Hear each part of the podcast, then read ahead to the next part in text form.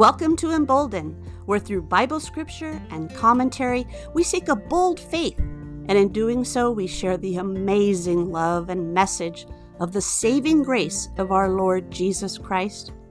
Hello, I'm Chris Shetter. I'm an ordinary Christian seeking a deeper relationship with our extraordinary God. Won't you join me?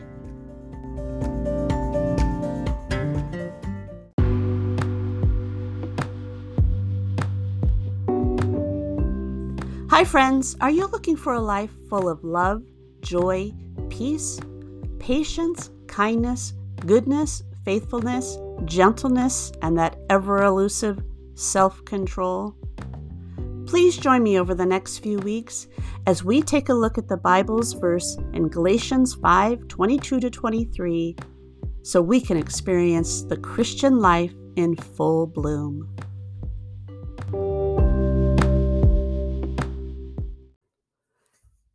It always seems to start with just one bite, one taste, one look, one try. And we soon find ourselves groaning in disbelief that we ate it all again, did the one thing we were working so hard to avoid again, disappointed someone again, backslid again. You know, the world wants to blame Adam for this problem, but it was Eve Sorry, ladies, who started us down this ugly path of weakness, self gratification, and indulgence. To be fair, it was who she decided to put her trust in that caused the great fall. Two parties working in concert, Satan and Eve's pridefulness, to disobey God's command that fateful day led us to where we are today. Adam, that poor soul, had a two against one situation convincing him all was well. Well, of course, it really was two on two if Adam had simply spoke God's name and asked for help. God's omnipotence would have been the finger pressed heavily on the scale for Adam and Eve and to turn from the fruit in question. But because they both place their trust in what Pastor John Ortberg calls a wobbly rock, we find ourselves repeating a version of the world's first story each and every day. Pastor Ortberg describes this wobbly rock like the one he decided to put his trust in one day while crossing the stream. It looked secure and rooted in the soil. And as he leapt on it with his full weight, the rock gave way and into the water he went. It resulted in numerous injuries. And the question I have for you today is what wobbly rock are you placing your trust in? 2 Timothy 3 1 through 5 reminds us of a lot of wobbly rocks. But mark this there will be terrible times in the last days.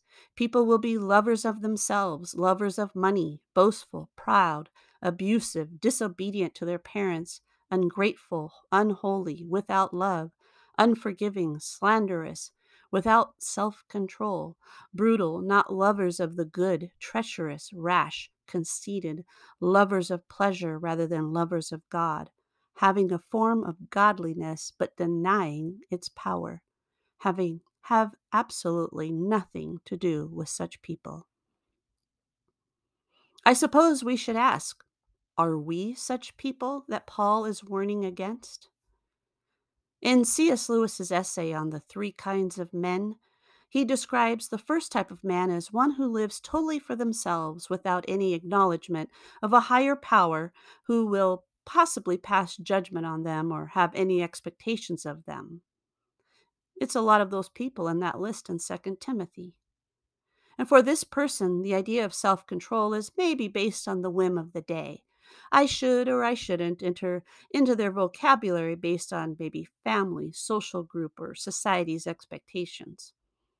This person places their trust in a shift, sifting set of rules based on new emotions, facts, and desires. Today's well done is most likely tomorrow's regret, not because of eternal judgment, but because the rules have now changed. The second person in one of uh, in Mr. Lewis's essay says most of society reflects. They know they should live a certain way and certainly try to do so, but only after they have first ensured their own security and happiness. This person believes in the higher power, may even call him God or Jesus. These are Adams and Eves. They've experienced God in some way, but are divided in where they put their full trust.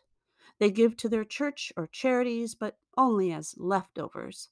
They stand up for the higher power as long as it doesn't cost them too much. They are drawn to wanting to fit in with the latest views on sexuality and morality, while at the same time knowing the truth of God's Word. They might call their faith personal and wouldn't dream of sharing it.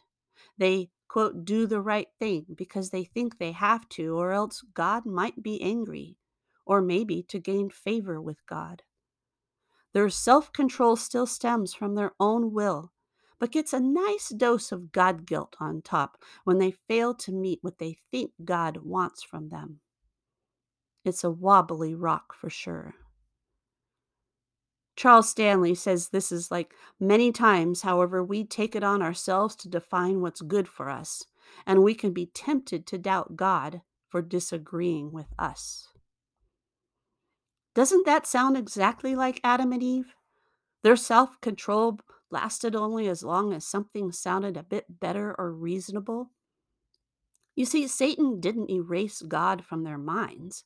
No, he took God's words and twisted them in such a way that fed their gift of self will. And I can only imagine the guilt and shame they must have felt as they packed up their fig leaves, a few bags of grain and fruit, and passed from the garden gates. And from that day forth, they probably tried really, really hard to do the right thing, yet knew they were weak and could easily black backslide into self gratification.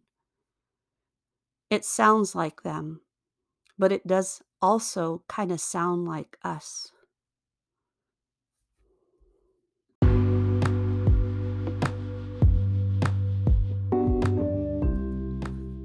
Before we look at the third man in Mr. Lewis's essay, I have a task for you today. Pastor Ortberg recommends taking this personal inventory to find out with honesty where we sit with God are we relying on a wobbly rock which either leads us to temporary self control or a self control done with a I have to attitude?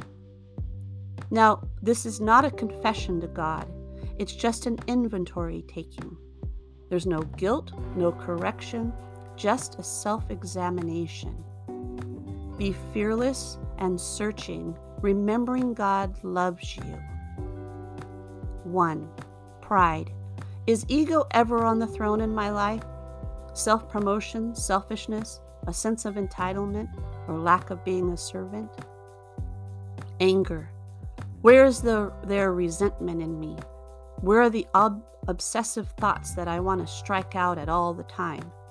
Have I gotten physically violent or just withdrawn coldly? Sexuality. Are there decisions I have made around my sexual behavior where I feel regret or guilt? Have I been unfaithful? Are there patterns of addiction and sexual pornography? Have I crossed lines in relationships? Have I been the victim of sexual assault or molestation? Envy. Do I ever compare myself to other people, their appearance, career, family, bank account, etc.? Gluttony. Do I use food as a way to escape or isn't good for my body? Or are there other types of appetites that would lead my body down the wrong path? Sloth. This is not just a lack of activity, but is there a failure to do what just needs to be done? And do I ever procrastinate with things that have high value? And greed. Do I ever hoard? Am I gripped by a false sense of financial insecurity? Do I not manage finances well? Do I give the way God would want me to? Remember, after you've completed this searching about where you lack in self control or have placed your trust, if you are a follower of Jesus, God will lead you out of any guilt or shame. Turn to Him, for He is the God who restores.